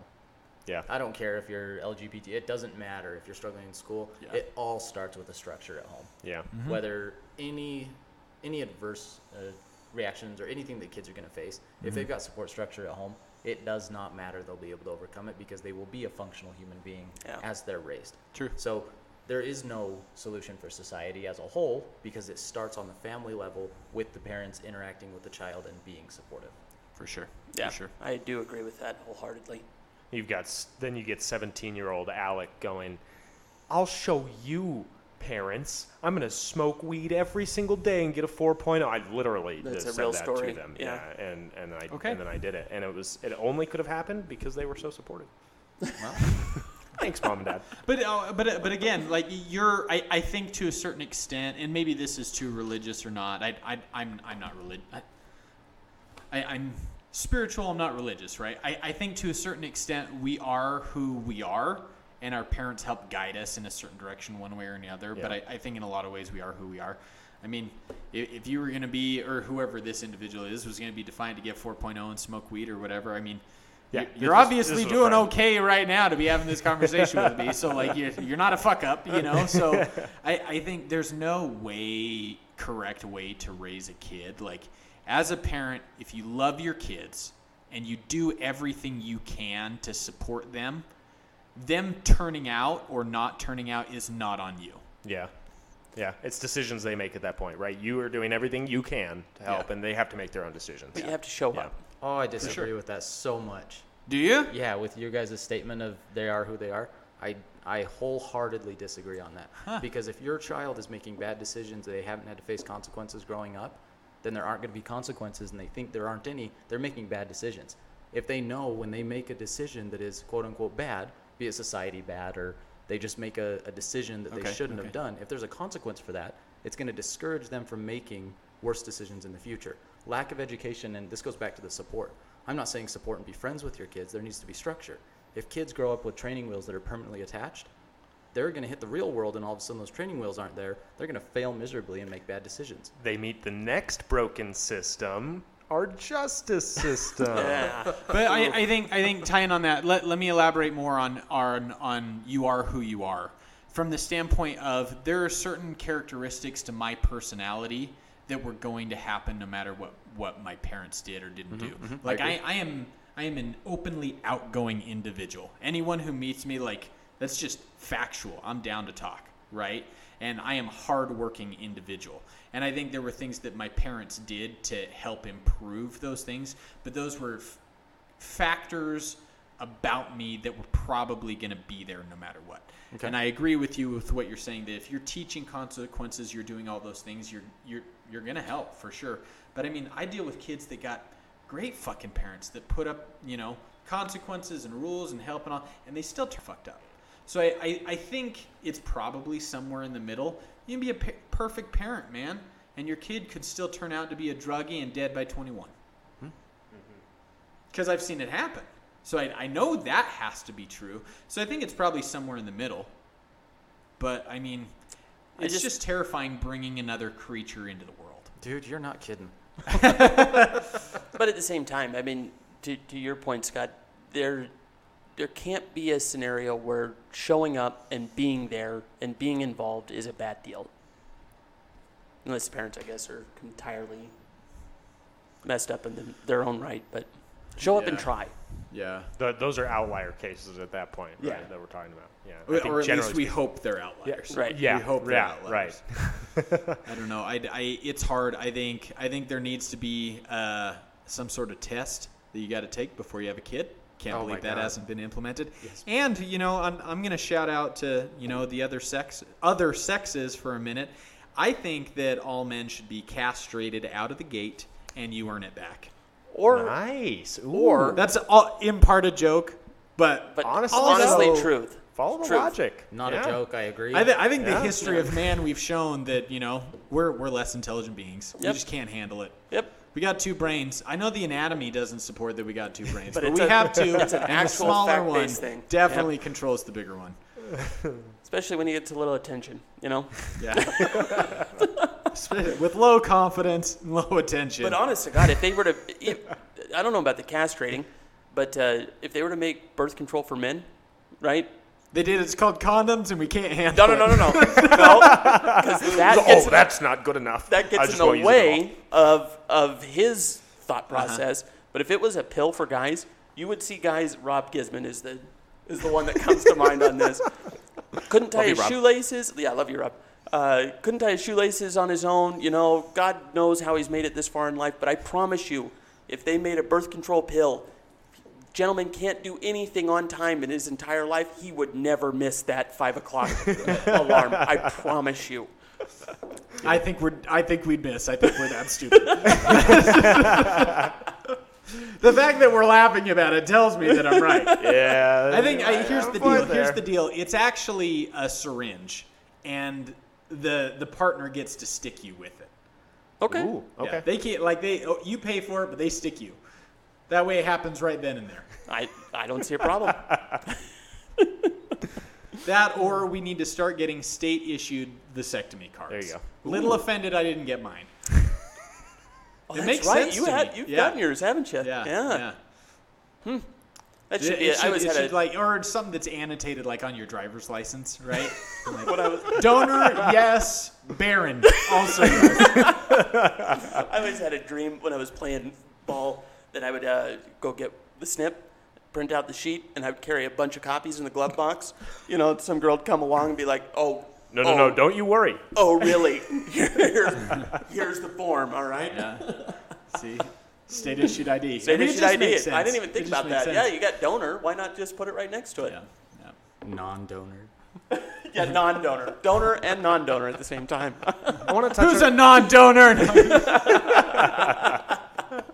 I want to touch on your point about the issues in the education system that you're perceiving, not necessarily being that we don't have competent individuals in their roles, but that they don't, that they're not able to, be, whether it's their fault or not, that they're not able to be present, or that they aren't present uh, in, you know, on the ground to seeing the oh, problems. like my my disconnected comment. right, right. Um, here, here's here's going to be my primary example because I, th- th- not necessarily not present, but disconnected from the standpoint of teachers teach, counselors work with social and emotional, and we see the numbers, and then district personnel see the finalized numbers and then give us our goals, right?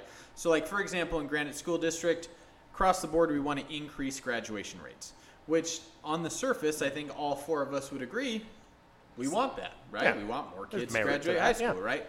But if, as a counselor, I am being held to a standard of you need to get this many kids graduated, here's where we encounter the issue. Because graduating high school should not be something I am helping or forcing kids to do. I am guide I should be guiding them to get there on their own Right. right. right? And so what we are seeing is like I, I have a handful of kids every year that tell me, you know, thank you, I couldn't have done this without you. That hurts me more than anything. A, a, a kid telling me they couldn't have graduated high school without me means that I did something for them they could not have done themselves. Right. That's a problem, right? So I, I think th- this is my biased answer of the disconnect, but I think this is the solution. I think we need to restructure high school in the standards with which we're teaching kids. We need to fix the math, math. We need to fix the sciences. We need to fix what we're forcing kids to take.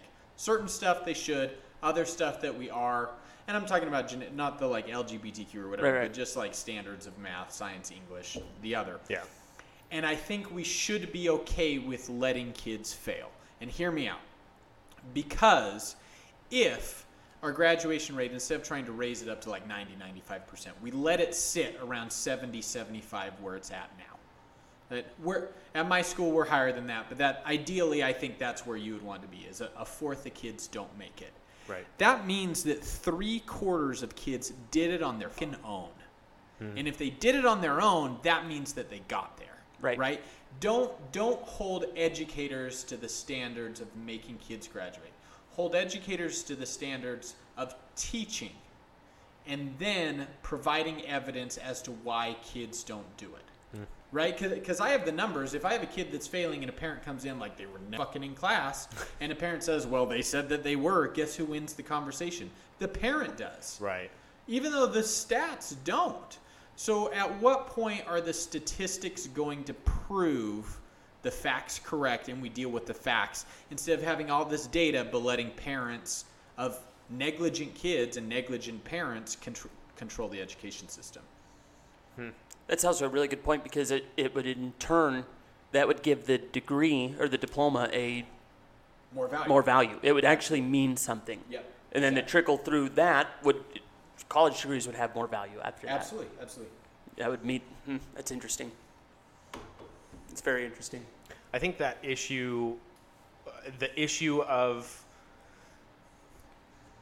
it's kind of the broader issue of just like administrators trying to ad- administrate, and yet they they don't have the tools that they need or the perspective that they need to administrate correctly, and that is present in every system that we have in this country. It's present in that's the the main problem with politics in my mind is that we've got a bunch of people making decisions and they are not present in the communities in which Yeah. they are making decisions for. Yep, Yeah. for sure. Yeah. Well, I mean, I, I let's let's think about this too. Is that if a kid never goes, because this is the the primary concern, right? Oh, sorry, sorry. This is the primary concern that we have going on right now. Is kids aren't going to school, right? Nationwide, we know this. They're going less than ever. Why is why is public education still free if they don't want it? Like why why if a, if the the rule here in Utah is it's called the 10-day drop rule. If a kid misses 10 consecutive days of every single class, they're automatically dropped. They're removed from school. They can come back with a parent re-enroll and get back into in, back into school. But after a certain amount of time, why are they allowed to keep coming back? It's a little bit rhetorical, but think about as far as real life consequences, right? If you don't go to your job for 10 consecutive days, let's all say it together, you are Fired. fired, right? So so why why is it free? Why is it free? That's a really good point. Because there's no really alternative. point. Well, because But why do we but earn it, right? The alternative is fucking go and then it's free. Yep. No, Yeah. I agree with you. Yeah. But why is that happening? Is because there's no alternative. There's no consequence to it. They go home and play video games.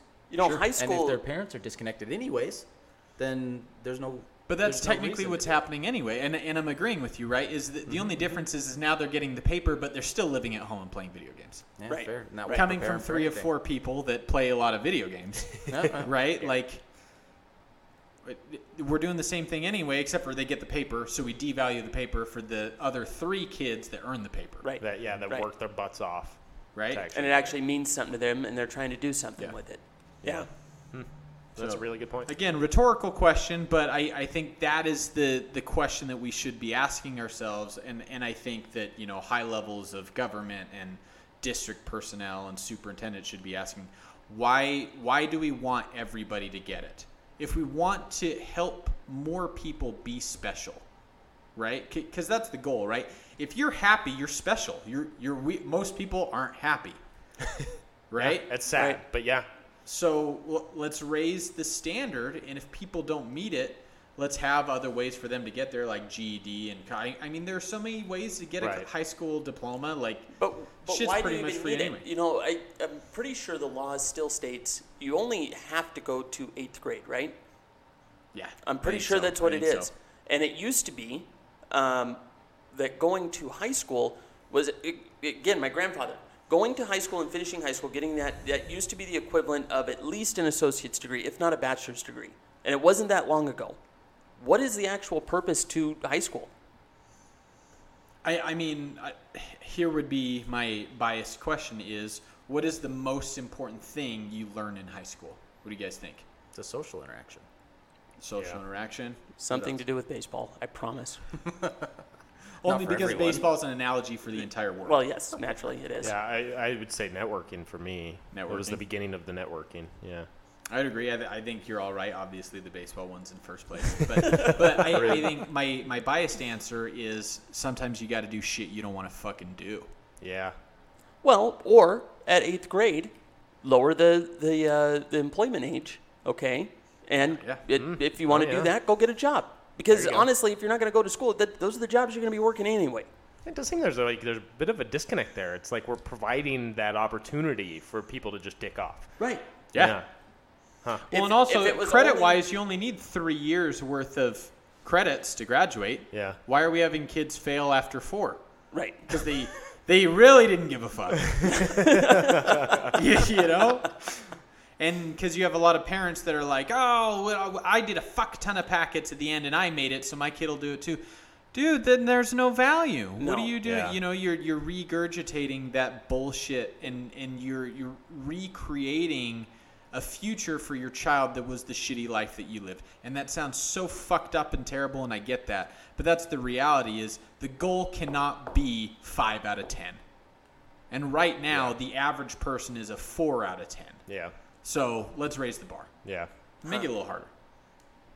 Well, and again, if you lower- lowered the, the employment age, again, these are the jobs you're going to be working anyway. And for at my school, all my kids are getting jobs at 16 Right. because they got to help out at home. So I, I mean, yeah, I, I agree with you. Hmm. Lower that down. How old are they in eighth grade? 14? 14. 14? Yeah. Lower it down, for, down to 14. They do that in rural in rural America. Yeah. You know, you go into the small towns in the Midwest. Right. Absolutely, you can have a job at 14. Yeah. I think a lot of that is for farming. Well, yes, but Okay. what point of it is is like okay, because right now there there isn't a consequence, right? If they're not going to high school, it's because they're they're jerking around playing video games or whatever the hell they're mm-hmm. doing, right? So if the option was okay, no, you don't have to go to high school, but you're going to go get a job, I promise you, your numbers would go back up. Devil's advocate to this, though, too, being that I mean, my my high school and prior to high school experiences were relatively recent. I graduated in 2016, and I can remember that all of the dicking off that I did felt really important at the time. And looking back on it, still feels like my life would be different if I wasn't allowed to just be a kid a little bit. True, So, true. But did you dick off so much that you failed? no, yeah. No. There's Yeah, a level that's a- of that's there's fair level. point. Yeah, and at it's the same- end of same the day, I don't know that you can say that because your parents were still involved enough. Yeah. Yeah. And you, you, you may have smoked weed every day, but you still got the 4.0. Sure. Yeah. That's You fair. know what I'm saying? And and if you can do that, great. Yeah. I, I think as a whole, I, I, I mean, I, I guess if you have a takeaway from, from my time here, it'd be that there's just too many disconnects happening in education, and you can see it. Ha- like if we're run by the government, which we are, right? The en- Right. entire country is. Why are there so many disconnects? And I'm not even talking about like political agendas. Like I obviously I get that, but I think I, the majority of politicians, I would like to believe, would want better education for people. If they don't, we're we got to leave the USA because something's not working. But like, you have to think that that they care, or someone at a high level cares. But just nothing's changing nationwide. Come on, man. I, I don't know what the answer is for it. It's obviously a huge problem. It, it really is. We're not, we're the greatest, wealthiest country on the face of the planet. Why are we in the middle of the pack? I don't know what the actual solution would be. There's a huge uh, uh, push to privatize education. Maybe, maybe, but then you're going to X out, you're going to just create a further divide doing that.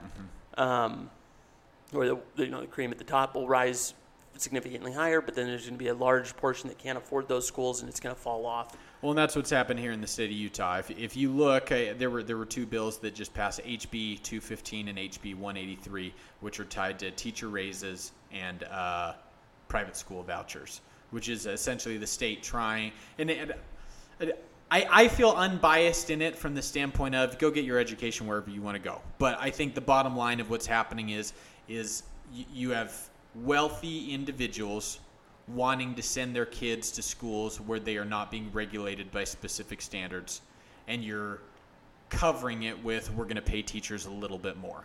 And don't get me wrong, I'm stoked to get a free raise. I, I, I think I'm paid a, a fairly fair wage. I, I'm, I'm compensated well for what I do. I would not complain. And I'll take a, a, a raise greatly. But I think we're heading down that route, at least in this state. Um, and if you go to some other states like Georgia, Virginia, West Virginia, you go to some of their states, they've done similar things where a lot of education's been privatized. It, it's a scary thing because they get to teach whatever the fuck that they want to teach. And I think it's the opposite of the, you know, LGBTQ conversation where I think it should be a conversation. I don't think it should be, you know, taught anti-LGBTQ or not, but you should be able to have it. You privatize education, especially with, you know, a Christian background, you're going to get some biased education, which we're in the state of Utah, so Yeah. what kind of bias Yeah. do you think we're going to get? Right. You know, that's scary. Whether you're LDS or not, that's scary. The problem is, uh, you could go back and forth in this all day long, because at the same time we've standardized public education so much that now it's just a it's a cog and stuff isn't getting done. And the simple fact of the matter is something has to be done. I don't know if privatizing is the right answer, but there is no excuse for America to be in the middle of the pack in the world. There just that cannot be a thing. unless our leaders do want to keep us stupid, Which is a which is probably blatant- what it is. It probably is. Honestly, Really? I know that's a conspiracy theory, but in all It, uh, is it? I, I feel. I feel. I, I love a good tinfoil hat, but I don't feel like that is. I mean, I feel like that's pretty common. I mean, you, here's the deal. You and I have completely opposite political views. Mm-hmm. We're not going to go into detail about what we feel, but Topher and I have been friends for a long time and we have opposite views, but we can still coexist and, and love each other like family, which we do. yes. That is not happening at high, the highest levels of government. Why, why are the two parties not working together? Right? Well, that That's comes- a problem. Yeah. It's the same thing. What, what did Martin Luther King wanted? He just wanted it fair and be a merit of the man. Why is that so hard? Kind of takes care of all of these social issues. The next part that everybody cares about, really and truly, not money in the politicians' pockets. How do we make sure that everybody in the country has food in their belly when they go to bed? What are we doing sending money to Ukraine? Bill, hundreds of billions of dollars? You could solve the child hunger problem like that with the money that we just sent so Ukraine. true. It's so true. What So- in the world are we doing?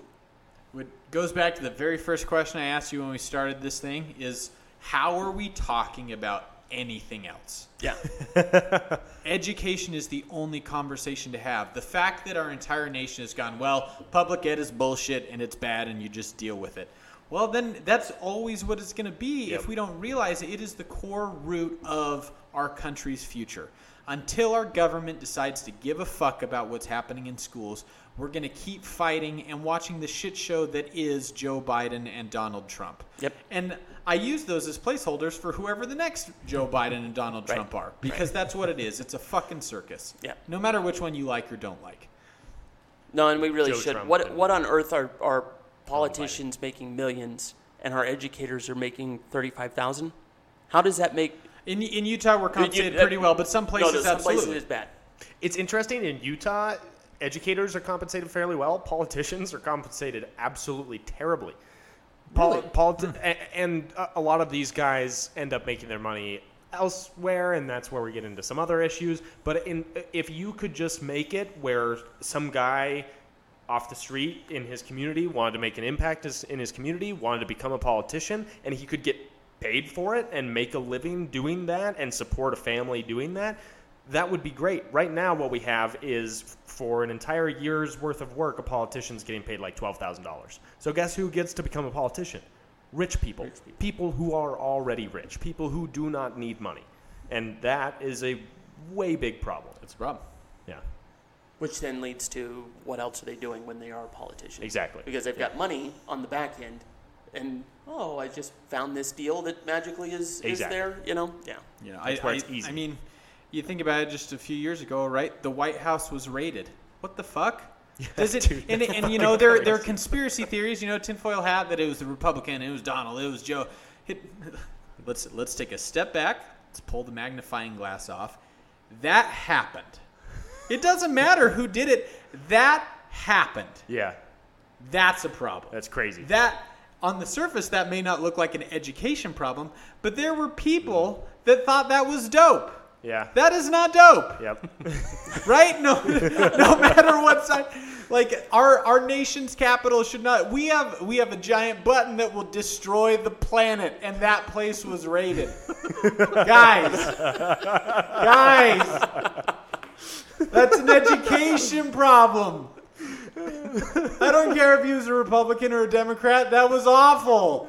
Well, uh, to your point about that being an education problem, like critical thinking skills do come from education, and there was a lot of lack of critical thinking skills that day. Or a lot. Or a lot, depending on what side of the fence that you think you're on here, So because that could have all been a psyop. Something Put my happened. hat on now. Yeah, join the team. oh man.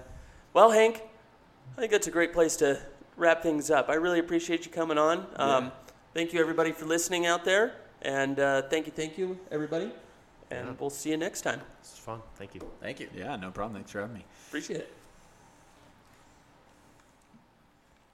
we dodged so many tangents through that conversation.